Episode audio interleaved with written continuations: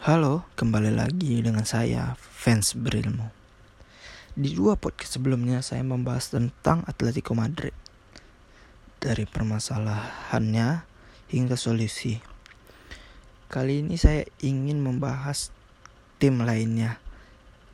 Salah satu tim terbesar dunia yaitu Manchester United. Manchester United ini selalu menarik untuk dibahas karena Manchester United ini dulu adalah tim yang kuat disegani di Inggris bahkan di dunia. Tapi sekarang Manchester United hanya tim yang sangat sulit menembus Liga Champion bahkan hanya mampu bersaing untuk spot Europa League saja. Banyak yang mengatakan hal itu dikarenakan tidak ada lagi sosok Sir Alex Ferguson sebagai manajer Manchester United.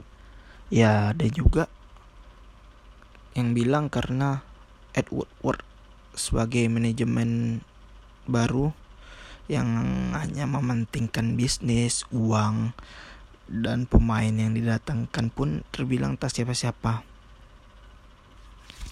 Setelah setelah ditinggal Fergie banyak manajer-manajer hebat yang datang. Ya bisa kita lihat nama-namanya. Mulai dari David Moyes, Louis van Gaal, Mourinho, ya dan saat ini Ole. Ya mungkin hanya Ole lah yang main prestasi. Setelah ditinggal Fergie pada 2013, MU menjadi tim yang terpuruk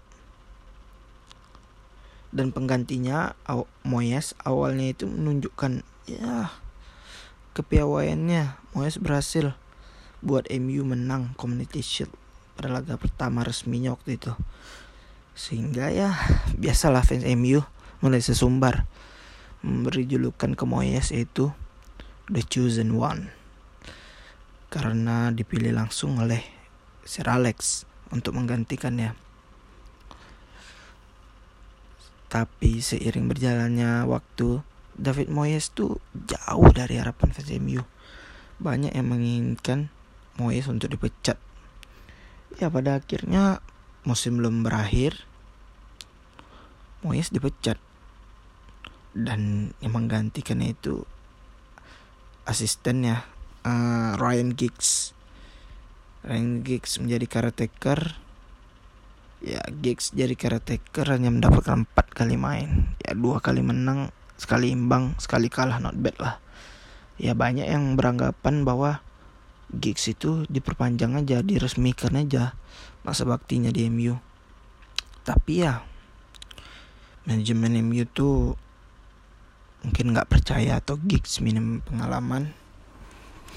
Mereka kembali mendatangkan manajer yang ya kenyang pengalaman lah. Yang bagus itu Luis Van di Barcelona dia. Terus pernah di Belanda yang lagi hangat-hangatnya nih. Dia waktu itu dia habis Piala Dunia.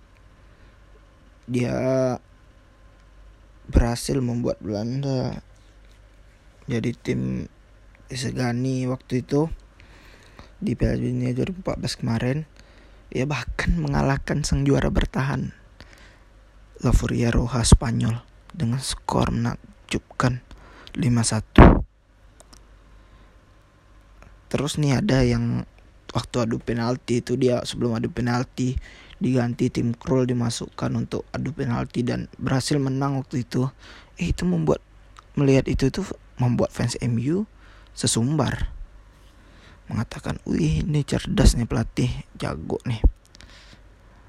Ah, Van pun datang ya wajar sih MU menaruh harapan besar dan yakin dan yakin membuat MU kembali seperti dulu. Seakan-akan fans MU itu mengatakan ini nih yang sebenarnya pengganti Sir Alex.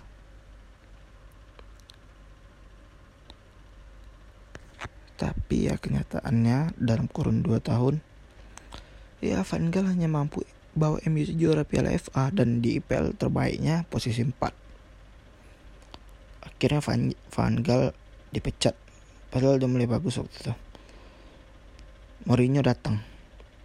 Ya mungkin ya setelah pensiunnya Fergie Mo adalah manajer terbaik MU ya menangin tiga titel termasuk Europa League. Dan mampu ngebuat MU itu peringkat dua IPL waktu itu. Lalu mau dipecat pada bulan Desember 2018 dan digantikan oleh Ole. Awalnya nih, Ole itu memberikan dampak bagus bagi MU. Mereka menang, menang, menang, menang, menang. Ya kayak ya dia kayak bilang ke pemainnya itu kalian terserah kalian main apa, penting main enjoy aja dalam lapangan. Ya dengan taktik seadanya dia berhasil ngalahin PSG loh waktu itu tapi oleh pun diresmikan setelah itu setelah resmi oleh itu ya kalah kalah kalah dan performanya buruk berlanjut sampai musim nih Oke, sekarang kita akan bahas ada apa sih dengan MU. Yang pertama menurut saya adalah manajemen MU itu tidak sabar dengan pelatih baru. Dulu nih mungkin banyak nggak tahu. Di awal karirnya di MU Ferguson tuh juga nggak langsung jago. Ya bahkan Ferguson tuh lebih parah. Butuh lima tahun lebih untuk juara IPL ya sebelum di awal-awal tuh hanya menangin piala-piala kecil ya. Ya piala-piala cetek lah ciki kalau itu. Dan di IPL pun terseok-seok. Seorang Ferguson waktu itu peringkat 11, 10 sekitar itulah. Ya sekali-sekali papan atas sekarang nih David Moyes tuh ya merupakan salah satu pelatih yang bagus lah di Inggris. Walaupun prestasi yang nggak banyak kali tapi kenyang pengalaman. Ya dia ngebawa Everton ya. Everton yang dana tidak terlalu banyak dia berhasil bawa Everton tuh kayak peringkat 6 7 zona Europa League lah. Itu konsisten tidak ada bersama Everton waktu itu. Tapi ya manajemen tidak sabar dan memecatnya. Lalu ada Van Gaal. Van Gaal itu ya tidak tidak buruk juga sebenarnya.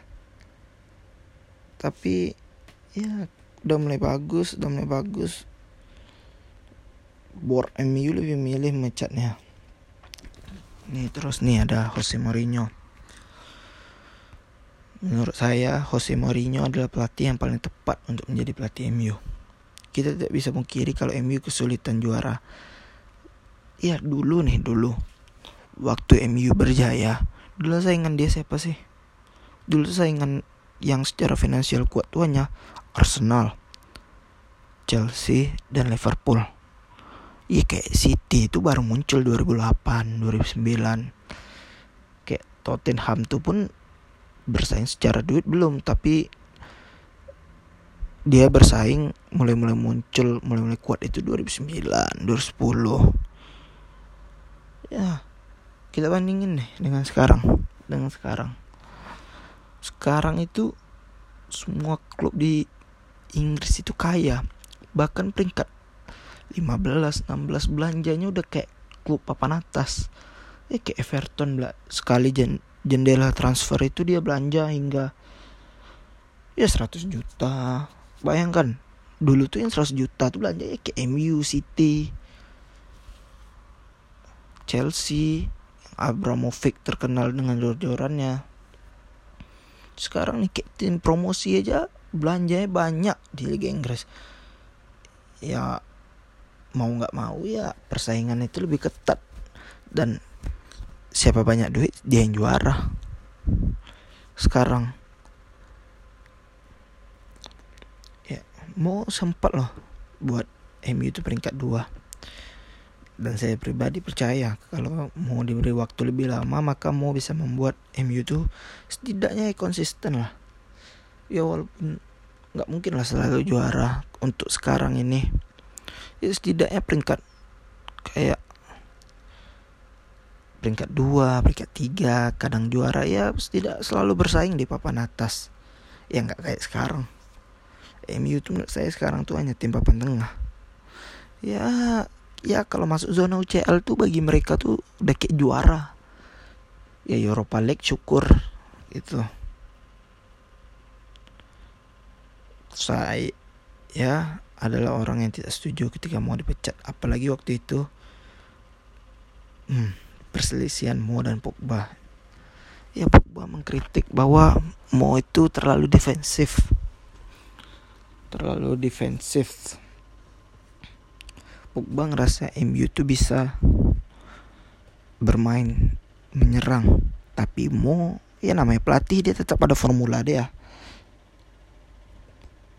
Tetap pada formula dia ya dengan tetap pada skema dia. Dan Pogba pun membangkang.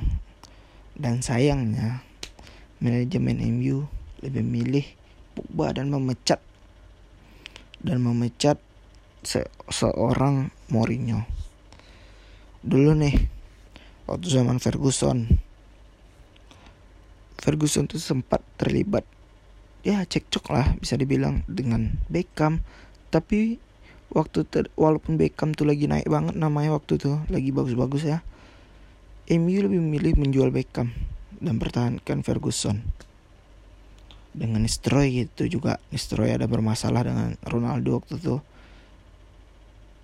Oh, dengan dan Ferguson lebih percaya mungkin waktu itu pada Ronaldo dan apa ya Nistroy ini dipecat eh dipecat lagi Nistroy ini dijual ke Real Madrid saat itu Hmm. Dan sekarang kita lihat mau dipecat dan digantikan oleh Oleh. Ya awalnya Oleh ya berdampak bagus lah. Lumayan, lumayan. Menang, menang, menang, menang. Tapi lihat sekarang. Kalah, kalah, kalah. Sekali menang, lima kali kalah. Dan Pogba, ya sekarang boleh cedera. Sebelum cedera mainnya kacau banget. Dan lihat mau sekarang di Spurs. Ya Spurs ini waktu mau datang itu peringkat belasan dan sekarang udah berada di posisi zona CL dan Europa League.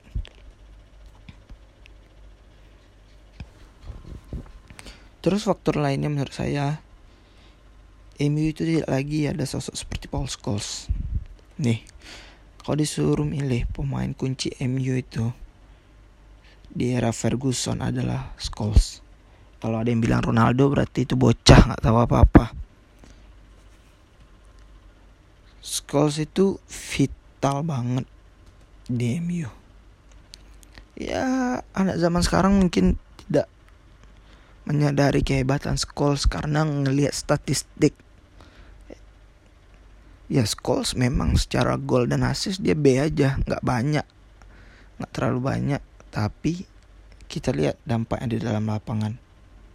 Kehadirannya itu penting. Waktu dia nggak ada, MU susah menang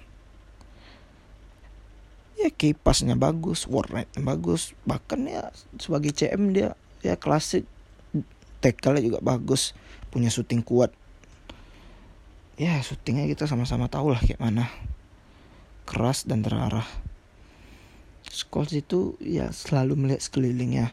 Jadi pas dia nerima bola tuh kayak mana ya? Satu detik dua detik dia udah bisa passing udah tahu. Dan ketika dia passing itu dia menjadi serangan yang berarti. Udah jadi kepas itu Scholes. Ya dulu ya. Mau striker back mau Rafael yang back kanan dijadikan gelandang ya tetap aja kalau ada Scholes di gelandang itu MU itu masih bisa menang. Ya sama siapa pun dia berdampingan sama apa pun timnya ya masih bisa menang.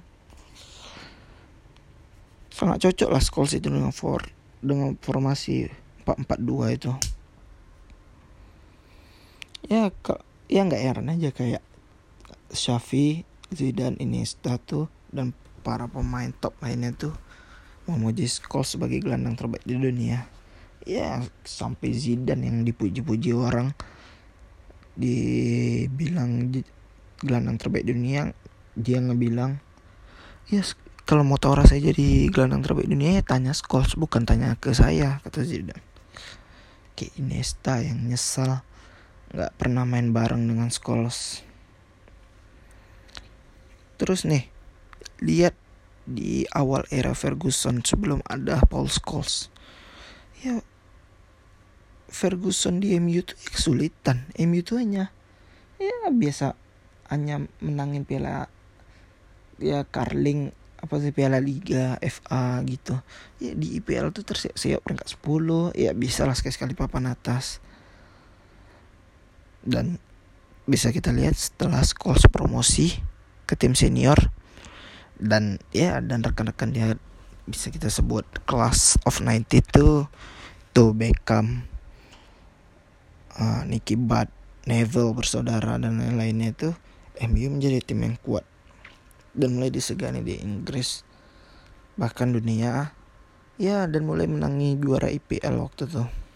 MU mulai mendominasi ya bahkan sempat treble saking kuatnya dan satu lagi yang membuat saya makin yakin bahwa Scholes itu vital bagi MU adalah ketika Scholes memutuskan pensiun pada 2011 dan dia kembali Januari 2012. Memang waktu musim 2011-2012 waktu dia comeback Januari itu MU gagal juara. Ya tapi poin dia dengan City itu sama. Sama, hanya beda selisih gol waktu itu. Dan di musim depannya Scholes masih main, MU juara meyakinkan. Nampak dampak Scholes waktu itu?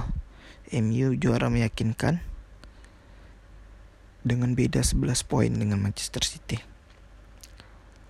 Setelah itu musim berakhir pada 2012-2013 Scholes pensiun lagi. Lalu Ferguson pun memutuskan pensiun. Nih ya menurut saya Ferguson itu cerdik. Karena dia tahu tanpa Scholes MU akan kesulitan dia kayak mikir gini oh Scholes mau pensiun. MU ini tanpa Scholes sulit. Ah mending saya pensiun juga lah katanya. Mungkin kayak itu dalam benak seorang Ferguson. Terus nih selanjutnya faktor lainnya selain Scholes ada sosok lain penting di MU dan Ferguson mengatakan bahwa orang tersebut adalah pembelian terbaiknya di MU. Pasti orang mengira bahwa ini adalah seorang Cristiano Ronaldo. Tapi kenyataannya itu adalah seorang Michael Carrick.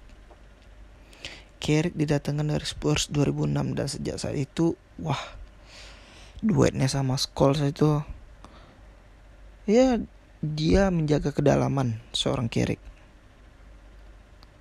Dia nggak uh, ngalirin bola dari belakang ke tengah ataupun ke depan dia bisa passing ke Scholes. Ya deep lying midfielder lah. Seorang bisa jadi DM CM jadi DM bagus lah menjaga kedalaman MU sehingga ya Scholes menjadi lebih tenang lah kalau duet dengan dia setelah Karik pensiun Matik tuh lumayan bagus untuk menjadi pelapisnya tapi tidak sebagus Karik dan Matik pun ya mungkin udah berumur juga waktu di MU mulai sering cedera akhir-akhir nih dan performanya sekarang udah mulai di bawah standar lah. Selain sosok pemain selanjutnya ada sosok asisten manajer Ferguson salah satu kesalahan seorang David Moyes dia waktu dia datang ke MU dia memecat Mike Phelan yang udah menjadi asisten Ferguson bertahun-tahun. Banyak jurnalis di Inggris, para pakar bola di sana mengatakan salah satu uh, faktor yang buat MU tuh kuat selain Fergusonnya sendiri, selain para pemainnya itu Mike Phelan. Pelan itu ya dia tahulah kelemahan MU apa yang harus dilakukan waktu MU uh, lagi performa turun tapi sayangnya waktu itu Moyes lebih milih untuk memecat seorang Pelan dan membawa Phil Neville yang pengalamannya tipis. Dia baru setahun dua tahun jadi asisten dan dia nggak bawa ke klub sebesar MU eh waktu oleh waktu oleh di apa? Di MU di MU pertama kali waktu itu waktu didatangkan MU oleh itu ngebawa Mike Pelan lagi dan ya ada seorang legenda yang mengatakan Pelan dan Ole itu kayak ngebawa MU itu ke old school gitulah kayak ya mengembalikan yang lama ya main enjoy aja MU tuh mungkin kalau Pelan nggak dipecat Moyes mungkin Moyes masih menjadi pelatih MU saat ini. Eh selanjutnya ada ada manajemen yang kurang bagus ya manajemen MU ini nggak bisa dipungkiri lagi ya. Mereka tuh kayak ya nganggap MU itu hanya bisnis bukan lagi klub sepak bola. Ya duit duit duit duit aja dalam otak mereka. Ya pembelian MU itu nggak sesuai dengan kebutuhan. Dan terbilang tak siapa-siapa. Ya kayak pemain bagus dibuang pemain jelek dipertahanin dipertahanin ya seperti bukan keinginan pelatih lah pemain itu. Ya Mourinho tuh sempat ngomentari hal itu. Mo sempat bilang klub Liverpool dan Pep di City meminta pemain ini main itu klub mengabulkan tapi tidak dengan saya di Manchester United. Ya kita tahu Mo itu adalah pelatih sukses tapi Mo itu selalu ya bisa dibilang Mo itu sukses asal boardnya tuh mau mengabulkan keinginan dia. Kayak Mo tuh saya mau ini kamu harus buang ini harus dikabulin. Itu terjadi di Inter di Chelsea. Ya kita bisa tahu waktu mau di Chelsea itu sempat waktu manajemen MU bukan manajemen sih waktu itu yang punya Roman Abramovich uh, suka dengan main Shevchenko. Dan akhirnya Shevchenko didatangin tapi Mo tidak suka dengan Shevchenko. Mau lebih milih keluar dari Chelsea waktu itu. Dan sebelumnya juga waktu awal-awal di Chelsea waktu itu lupa sama siapa. Mau diberi pilihan Drogba dan siapa kalau nggak salah yang satu lagi itu striker yang bagus. Striker udah menama Drogba belum karena dari Marseille kan. Hanya status rookie ya. Namanya belum terlalu mentereng. Tapi mau lebih memilih Drogba. Ya lihat pemain ke ya bisa dibilang mau itu kalau udah minta pemain saya mau ini saya mau itu. Ya pemain itu jadi gagal yang jarang yang gagal. Dan yang terakhir faktor ini paling penting sebetulnya. Ya pemain MU itu seakan bermain tidak memiliki passion saat ini. Kecintaan terhadap klub itu udah kayak nggak ada gitu seakan-akan mereka hanya main untuk uang dan nganggap itu pekerjaan biasa. Kayak kayak orang tuh kayak siap main kayak mungkin dalam hati mereka dalam pikiran mereka oh aku udah menyelesaikan pekerjaan aku mau menang mau kalah ya bodoh amat kayak gitulah kira-kira menurut saya. Hal tersebut sempat dikomentari oleh Roy Ken yang mengatakan ya pemain MU itu digaji mahal loh. Kayak Rashford kayak Lingard tapi mereka dan nothing. Mereka tidak melakukan apa-apa. Oke okay guys. Sekian podcast saya. Ya bisa dibilang ini ada apa dengan MU ya terima kasih udah mau mendengarkan. Ya saya harap kalian suka. Dan kalau bagus disimpan kalau enggak ya jangan. Ya mudah-mudahan ya setidaknya kita harus lebih tahu lah sedikit. Ya buat buat fans MU tidak mereka harus tahu kenapa sih MU tersiok-siok ya mungkin ini nggak lengkap ini kan hanya menurut saya. Uh, terus guys bantu juga dengan follow ya. Terima kasih